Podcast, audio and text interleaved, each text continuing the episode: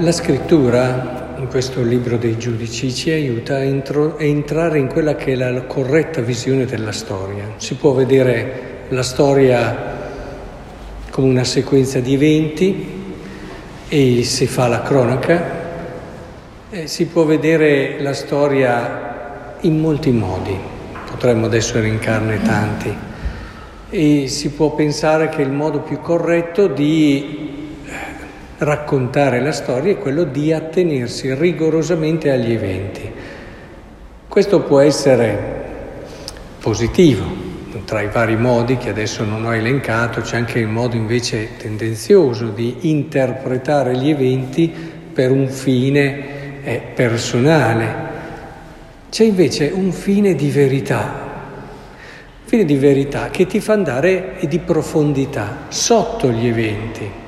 È ancora troppo poco per la scrittura fermarsi al susseguirsi di tanti eventi. È importante andare sotto gli eventi per coglierne la chiave, per coglierne il senso profondo. Questa è invece la lettura spirituale della scrittura e della storia, scusate, che fa la scrittura. Ora, è importante che entriamo in questa prospettiva, perché è quella dei profeti, ma anche qui troviamo che sta andando male al popolo, il popolo è in difficoltà, ci sono... Non ci si ferma a dire semplicemente, eh sì, effettivamente siamo meno, tutte analisi, statistiche e tutto quello che volete. Possono servire in piccola parte anche queste cose per leggere determinati eventi, ma siamo sempre a un certo livello. Poi occorre assolutamente andare in profondità e qui la scrittura te lo dice. Stai perdendo, stanno avanzando e hai poco successo, anzi subisci sconfitte, eccetera. Prova a guardare com'è il tuo rapporto con il Signore e ti accorgerai che non è un buon rapporto. Capite? Cioè, quello che ti accade è riletto alla luce della relazione col Signore, di come tu stai vivendo la tua relazione con Dio.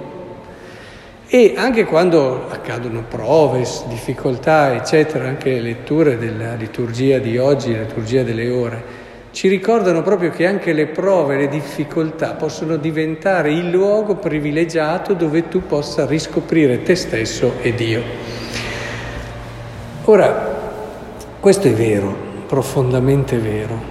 Noi cristiani siamo chiamati a partire dagli eventi per poi leggere sotto la storia quella che è la chiave che è Cristo.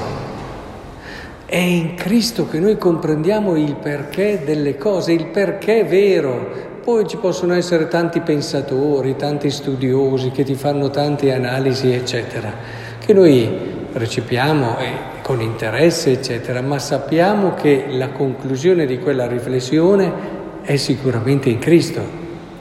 E anche il brano di Vangelo lo possiamo leggere proprio così, cioè non fermarti ad un osservare i comandamenti semplicemente perché eh, hai paura delle conseguenze o, o ti, sen- ti senti interiormente di dover essere giusto o vuoi rispettare gli altri se guardiamo i comandamenti non c'è semplicemente un educarti a un senso di giustizia o a un senso di attenzione agli altri, come certe idee, insomma, anche di libertà. Io sono libero nella misura in cui poi rispetto la libertà degli altri. Tutti questi giochetti che alla fine dicono un aspetto in sé anche vero, ma profondamente incompleto, finché non arriviamo a cogliere la chiave.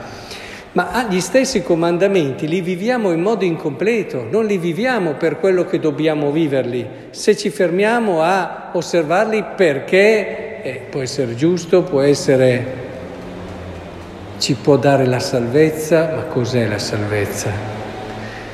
I comandamenti vanno osservati perché, ce lo dice qui chiaramente il Vangelo, se vuoi essere perfetto vai lascia tutto e seguimi. Il riferimento a Cristo. Cioè i comandamenti ci vogliono portare lì, a rivedere la nostra storia, parlavamo di storia prima, la nostra storia in riferimento a Cristo. Questo è vivere bene i comandamenti. Cosa ti serve un'ora al padre e alla madre e poi i primi tre rivolti a Dio?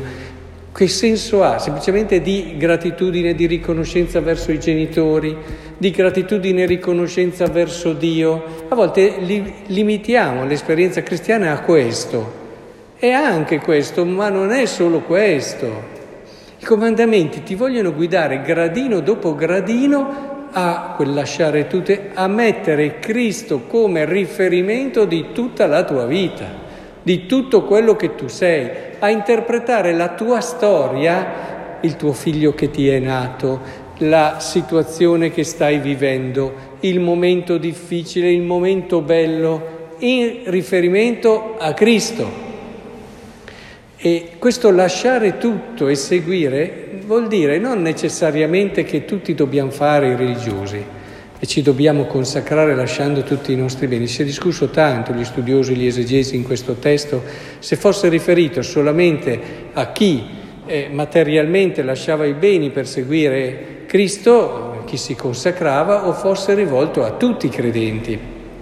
Certamente è rivolto a tutti i credenti è rivolto a tutti i credenti, inteso in questo modo, cioè tu nella tua vita, qualunque vocazione tu abbia, sei chiamato a mettere davanti a tutto Cristo. È Lui il riferimento e la chiave di tutto quello che ti è accaduto e di tutto quello che ti accade e ti accadrà. E, e alla fine ci ritroviamo qui questo ci dà una capacità di lettura della storia, ci si sorprende a volte che i santi avevano questa lungimiranza nell'interpretare gli eventi eh, che avvenivano quando loro vivevano, eh, ma eh, questa lungimiranza non era data da una particolare intelligenza o competenza o storica o qualsiasi altra cosa, era data dal aver trovato quella chiave. E leggere tutto in riferimento a quella, allora tutto sì che diventa più chiaro e comprensibile.